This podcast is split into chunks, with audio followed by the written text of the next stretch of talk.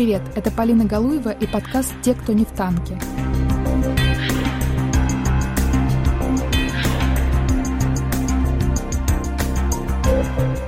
В год 30-летия путча я поговорила с людьми, вышедшими в августе 91-го на улице Москвы на защиту свободы, демократии и нашего будущего. Во втором эпизоде подкаста я расскажу, что происходило на московских улицах 20 августа и почему этот день, а точнее ночь, стали переломными. Гостями второго выпуска стали Дмитрий Борко, фотокорреспондент независимой газеты. Дмитрий все три дня путча снимал защитников Белого дома. Юлия Глизарова, мать четырехмесячного Кима. Чтобы пойти на баррикады, Юлия впервые оставила сына на ночь с мамой. Борис Зильберштейн, руководитель компьютерного центра. Пуч застал Бориса на семейном отдыхе в Подмосковье, но он с другом отправился на защиту Белого дома – и с тех пор, вот уже 30 лет, они празднуют этот день, как второй день рождения. Александр Морозов, тогда участник событий в Москве, а сейчас научный сотрудник философского факультета Карлова университета в Праге. Как просыпалась Москва в репортаже Андрея Бабицкого из архива «Радио Свобода». Мостовые Москвы безнадежно испорчены гусеницами танков и БМП. Искореженный асфальт на окраинах города – единственная мета происходящего – Таксист, подвозивший меня сегодня к зданию Верховного Совета, всю дорогу допытывался. Переворот – это хорошо или плохо? Ночью беспрерывно звонили. Один только вопрос – победил ли Ельцин? Центр города одновременно и эпицентр переворота. Здесь по одну сторону военные, военная техника, заполнившая собой все прилегающие к Кремлю улицы, площади и переулки, по другую сотни тысяч людей и баррикады у Краснопресненской набережной. Между тем, уже в километре от Садового кольца картина иная. Здесь все как всегда. Люди торопятся на работу, идет бойкая торговля в табачных киосках и чуть менее бойкая в газетных. Сегодня всего шесть наименований, важно объявил киоскер. Никто ничего не понимает, но расходятся люди в разные стороны. Две старушки, которых я встретил у своего подъезда, сообщили, что идут защищать Ельцина. Соседа, молодого парня, работающего токарем в одной из военных академий города, срочно отправили домой за паспортом. «Все отпуска отменили», — сказал он мне, — «и, похоже, объявят срочный призыв». «Что же постреляешь?» — сказал я ему. Москва, ставшая волею судеб основным рубежом путча, не забывает о бытовой стороне жизни. У продовольственных магазинов традиционные очереди. Вчерашние надежды на то, что водка будет подаваться без талонов, к вящему разочарованию москвичей оказались напрасными. И, наконец, последний штрих.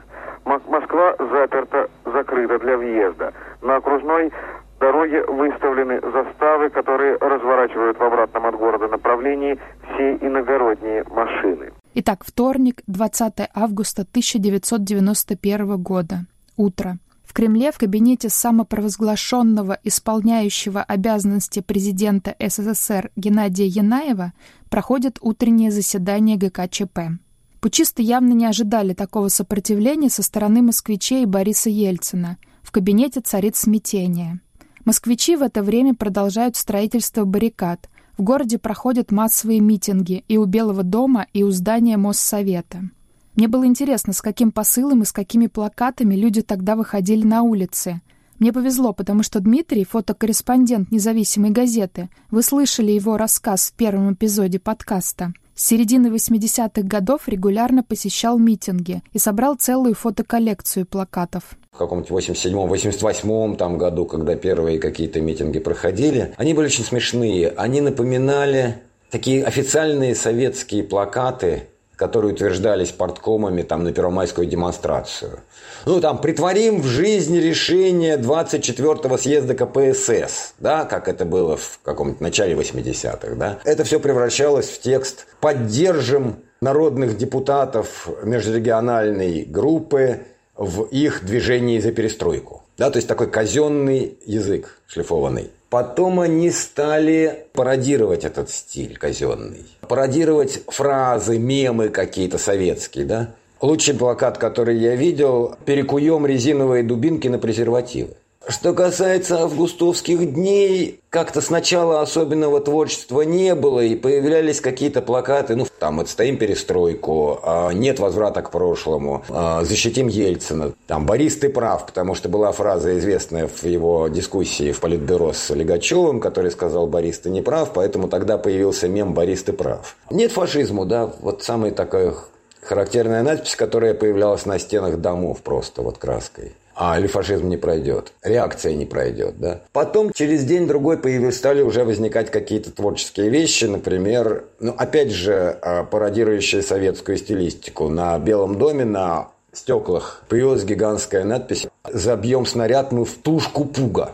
Борис Пуга, как известно, был министром силовым. Но, в общем, как бы не очень до этого было поначалу. Протесты проходили не только в столице. В Ленинграде около 300 тысяч человек вышло на Дворцовую площадь. Мои коллеги из Международного мемориала Минюст России включил Международный мемориал в реестр НКО иностранных агентов. Запустили сайт, посвященный событиям в Ленинграде во время августовского путча. Ссылку на сайт я оставлю в описании подкаста. Но вернемся в Москву. Здесь инициаторам переворота не удалось установить информационную блокаду. В программе «Время» 19 августа неожиданно появляются кадры с Ельциным на танке. А 20 августа диктор зачитывает информацию международных агентств. Президент США Джордж Буш не поддерживает ГКЧП. Премьер-министр Великобритании Джон Мейджор осуждает действия комитета. Финалом программы стало сообщение о том, что Ельцин объявил ГКЧП вне закона. Я поговорила с научным сотрудником философского факультета Карлова университета Александром Морозовым о том, почему это произошло. Александр тоже был в числе защитников Белого дома и провел ночь с 20 на 21 августа на крыше троллейбуса с мыслями о том, что людей будут разгонять черемухой – этот слезоточивый газ применяли в Тбилиси 9 апреля 1989 года для разгона митинга сторонников независимой Грузии. Это был момент, когда Компартия очень сильно утратила информационные возможности. Сама перестройка привела к тому, что очень большая группа журналистов, работающих в различных медиа, уже перешла на сторону антикоммунистической стороны попросту. Ну, или, во всяком случае, не антикоммунистической, более точно сказать, на сторону вот, движения перемен. Это был большой круг людей, которые работали в целом ряде изданий. Это и позволяло Татьяне Малкиной встать и во время пресс-конференции ЧП и задать свой вопрос, который сделал ее знаменитой. Журналист независимой газеты Татьяна Малкина задала Геннадию Янаеву такой вопрос. Скажите, пожалуйста, понимаете ли вы, что сегодня ночью вы совершили государственный переворот? И какое из сравнений вам кажется более корректным, с 17 или 64 годом? В 1917 году произошла Октябрьская революция, а в 1964 от власти отстранили Никиту Сергеевича Хрущева.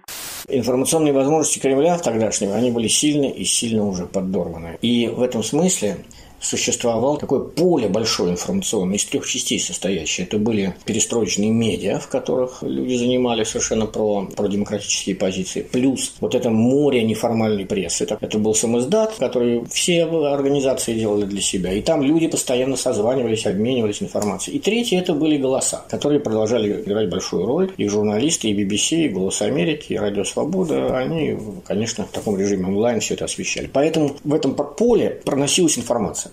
С каждым часом напряжение нарастало. Множились слухи о возможном штурме Белого дома. Днем в квартире Дмитрия раздался тревожный телефонный звонок. Мы собирались на ночь идти дежурить с отцом к Белому дому. Ему неожиданно позвонила знакомая, который муж работал в КГБ. Ну, у него были связи, он уже не работал, но у него были связи, он раньше работал там. И она позвонила с телефона автомата который не прослушивался с улицы специально, не из домашнего телефона, и сказала э, отцу, знаешь, э, твои, я знаю, что твои дети туда ходят, скажи, чтобы они туда не ходили. Он говорит, мало ли, сегодня именно. Потому что есть информация, что сегодня туда ходить не надо. Э, когда он сказал, что не только дети, а я с ними иду, собираюсь идти, она говорит, ну будьте очень-очень осторожны.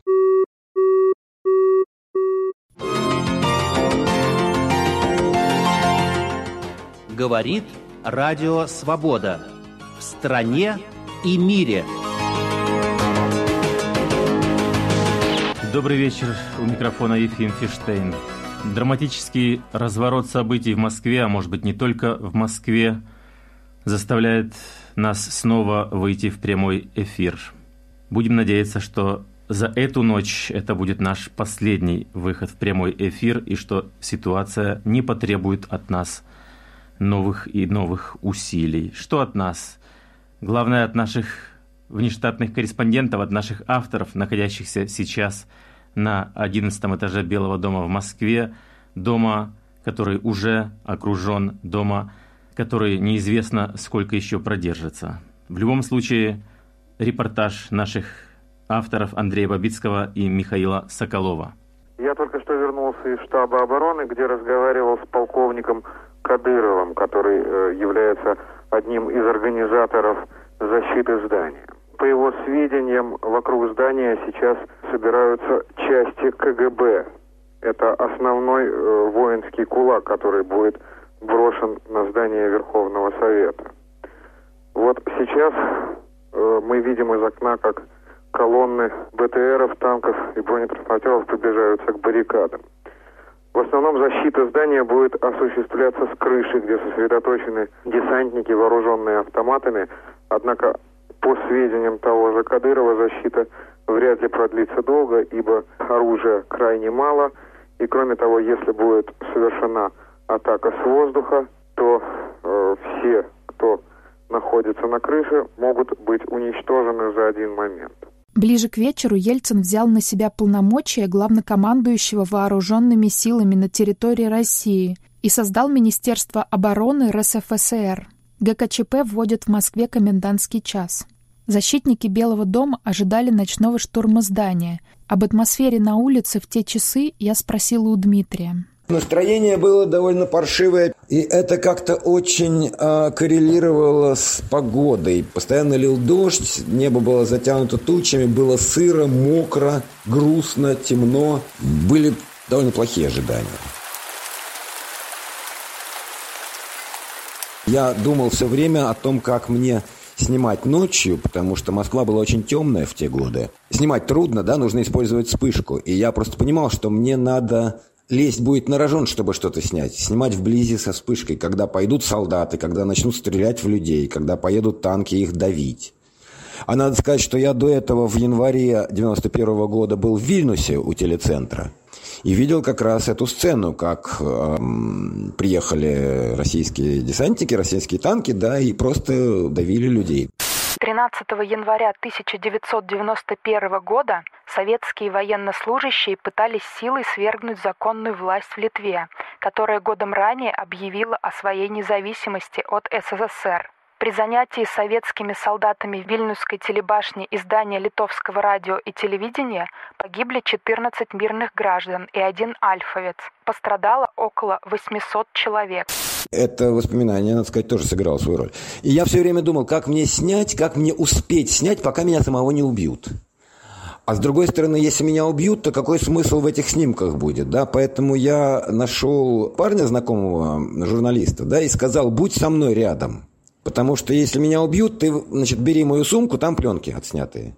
Это вообще в редакцию. Вы слушаете подкаст «Те, кто не в танке». Я его ведущая Полина Галуева. Продолжим после короткого объявления. Все, что происходит в жизни каждого, связано с правами и свободами. Право на выбор, право на жизнь и здоровье, право на самовыражение и многое другое. «Человек имеет право» – это подкаст, который ведем мы, судебные обозреватели «Радио Свобода» Марьяна Тарачешникова и Наталья Джампаладова. Вместе мы выясняем, как устроен окружающий нас мир прав и обязанностей. Почему он устроен именно так и что делать, чтобы отстоять свои права. Присоединяйтесь к нам каждый вторник. Слушайте нас в привычном агрегаторе подкастов.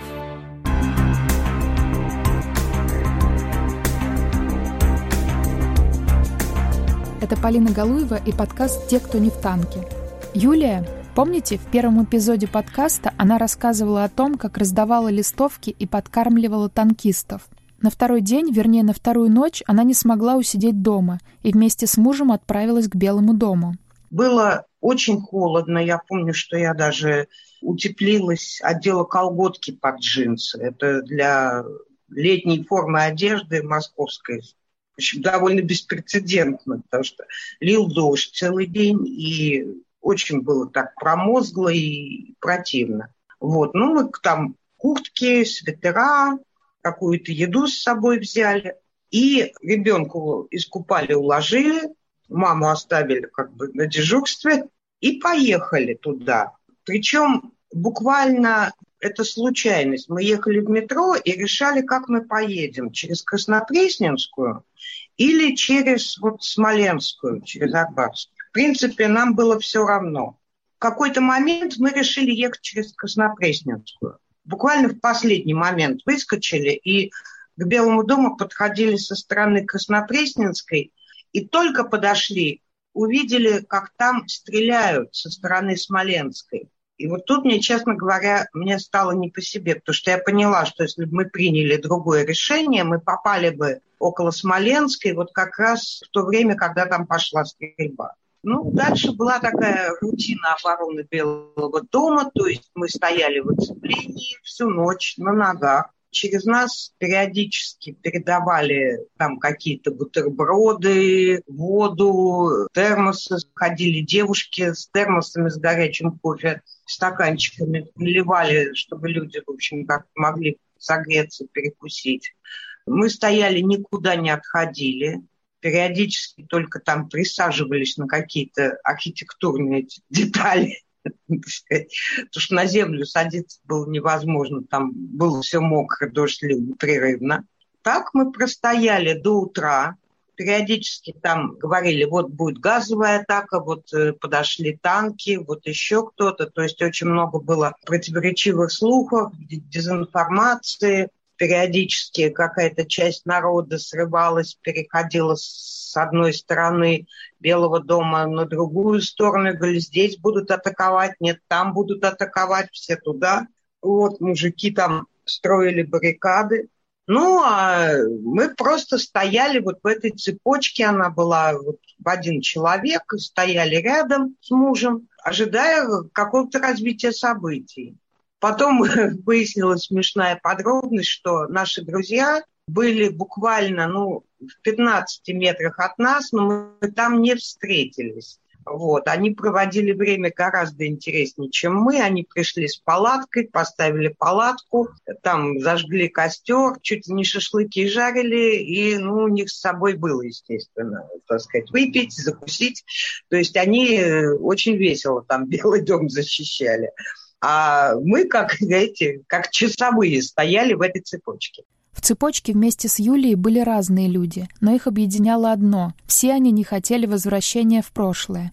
Оно ассоциировалось даже не с репрессиями, а с какой-то жуткой скукой. Все эти два дня у людей сводило скулы от возвращения в советское прошлое. Многие уже эстетически не совпадали с тем, что предлагал ГКЧП серые, скучные, с трясущимися руками. Радио «Свобода» поверх барьеров. 20-го, проведя сутки перед телевизором, кинокритик Дмитрий Попов в студии нашей штаб-квартиры с впечатлениями о групповом портрете заговорщиков, на котором, по мнению Попова, зияет отсутствием лидер-антигерой. Ах, русское тиранство, дилетантство, учил бы я тиранов ремеслу. Эти строки Давида Самойлова второй день крутятся у меня в голове. Я вспоминаю их всякий раз, как возникают на телекранах их лица. Помятый Янаев с его рыбьими глазами. Пухлый Павлов, эдакий мальчиш-плохиш. Человек-гора Язов, словно в попыхах, тяп-ляп, вырубленный нетрезвым деревенским плотником. Пуга с утиным носом на крохотном личике, будто фига, нелепо торчащая из официально-номенклатурного костюма. Наконец, бесцветный Крючков, человек из массовки. А все скопом и другие официальные лица. Среди наших путчистов нет ни одной по-настоящему колоритной фигуры. Ни бородатого Фиделя, ни Пиночета или Ярузельского с их зловеще черными очками. Русское тиранство образца 91 -го года не персонифицировано, а сам переворот напоминает групповое изнасилование с его коллективной безответственностью, когда каждый подталкивает другого в спину. Диктатура невозможна без диктатора, говорили критики Шеварнадзе после того пророческого заявления уходящего в отставку министра. С тех пор правая оппозиция так и не сумела найти героя. Путчистам 91 -го года пришлось разыграть сценарий четвертьвековой давности, когда на смену одному колоритному Хрущеву приходят целые компании бесцветных, безликих замов, Брежневых, Подгорных, Косыгиных, Сусловых, и своим количеством как бы пытается компенсировать недостающее качество. Та же бездарная драматургия. Отпуск лидера, ведь страшно войти в рабочий кабинет хозяина, да вот так, лицом к лицу, заявить, что он не зложен. Та же игра в законность, те же вялые многословные заявления и трусливая неуверенность во всем. Борис Дильберштейн, руководитель компьютерного центра и отец двоих детей, проводил лето на даче недалеко от аэропорта Быкова, что примерно в 35 километрах от Москвы.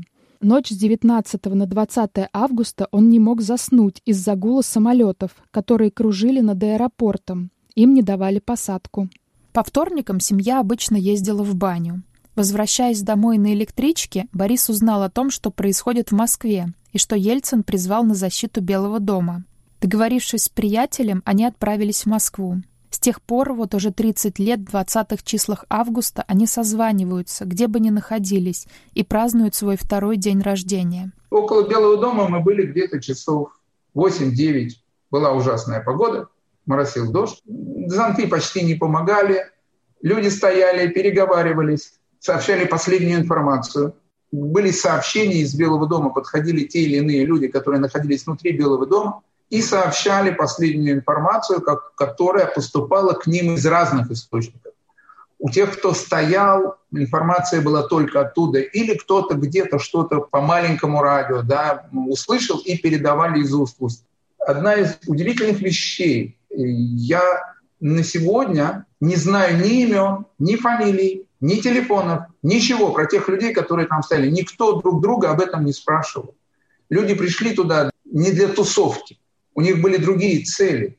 Сотни людей стояли живым щитом около Белого дома, чтобы те, у кого появятся мысли брать или не брать Белый дом, понимали, что будут жертвы. Жертвы будут многочисленны. И эти люди, которые там были, они пришли, я думаю, может быть, частично не осознавая, но именно для этого, потому что кровь, она остается на руках. Иногда свистели пули.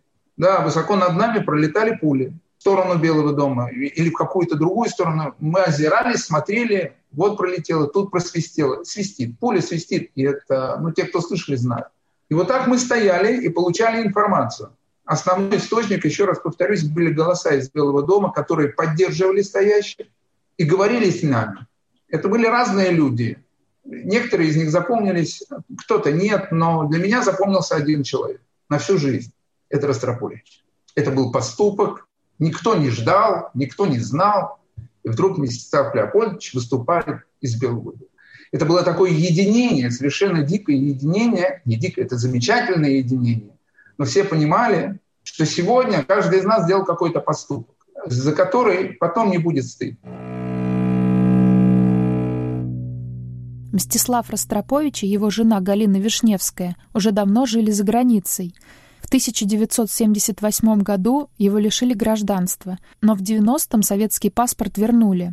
19 августа 1991 года он срочно прилетел в Москву из Парижа. Причем жене сказал, что ему нужно по делам в банк, а сам поехал в аэропорт и отправился в Москву. И больше 20 часов был с защитниками Белого дома. Все ждали, придет Альфа, слухи распространялись. Я думаю, что 99% понимали, что если Альфа придет, то делать там будет просто больше нечего. Если оттуда можно будет уйти живым, то уйдем живым. Нет, значит нет. Все это понимали и, и ждали. И где-то под утро были сообщения, что танки идут, бронетранспортеры идут, они идут по Садовому кольцу. Когда все услышали лязг железа на кольце, все подумали, что идет атака. Это был такой всплеск эмоций, крик. Эти сотни людей закричали, а потом замолчали. В это время погибли ребята на Садовом кольце. Скотина! Что ты наделал? Скотина! Убил кота! Сволочь! Сволочь! Сволочь! В тоннеле под Калининским проспектом горожане попытались остановить колонну из восьми БМП. Они баррикадами перекрыли выходы, а в технику полетели камни. На одну из машин набросили тряпку, ослепив ее, другую подожгли. Пробивая себе путь, солдаты открыли предупредительный огонь. Одна из пуль убила 37-летнего Владимира Усова. 28-летний Илья Кричевский был убит выстрелом в голову одним из членов экипажа подожженной БМП. А 22-летний Дмитрий Комарь попытался забраться на БМП, но был сброшен и погиб под гусеницами. Позднее указом Ельцина всем троим присвоили звание Героев России.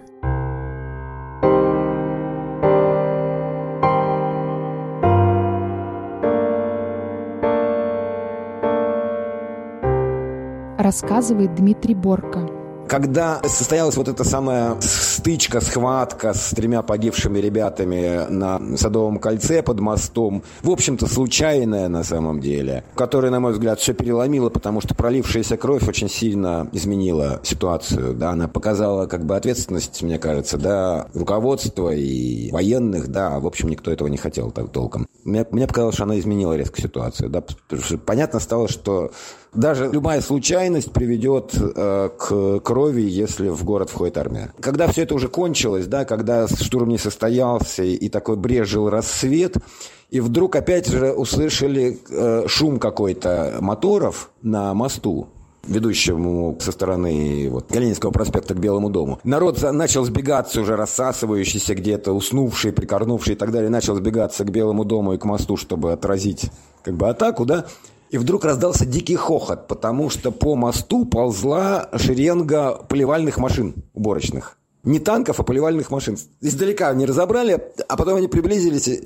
И это была такая разрядка, когда все раздался смех, хохот, да, и, в общем, стало понятно, что, кажется, все.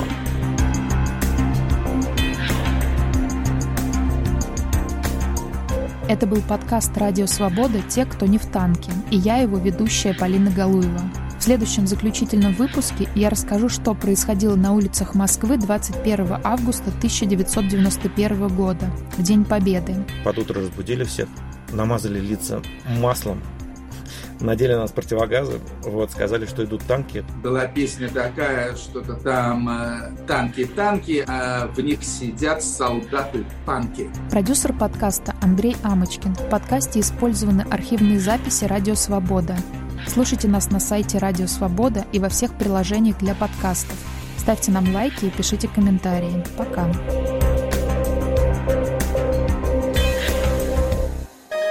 Студия подкастов «Радио Свобода».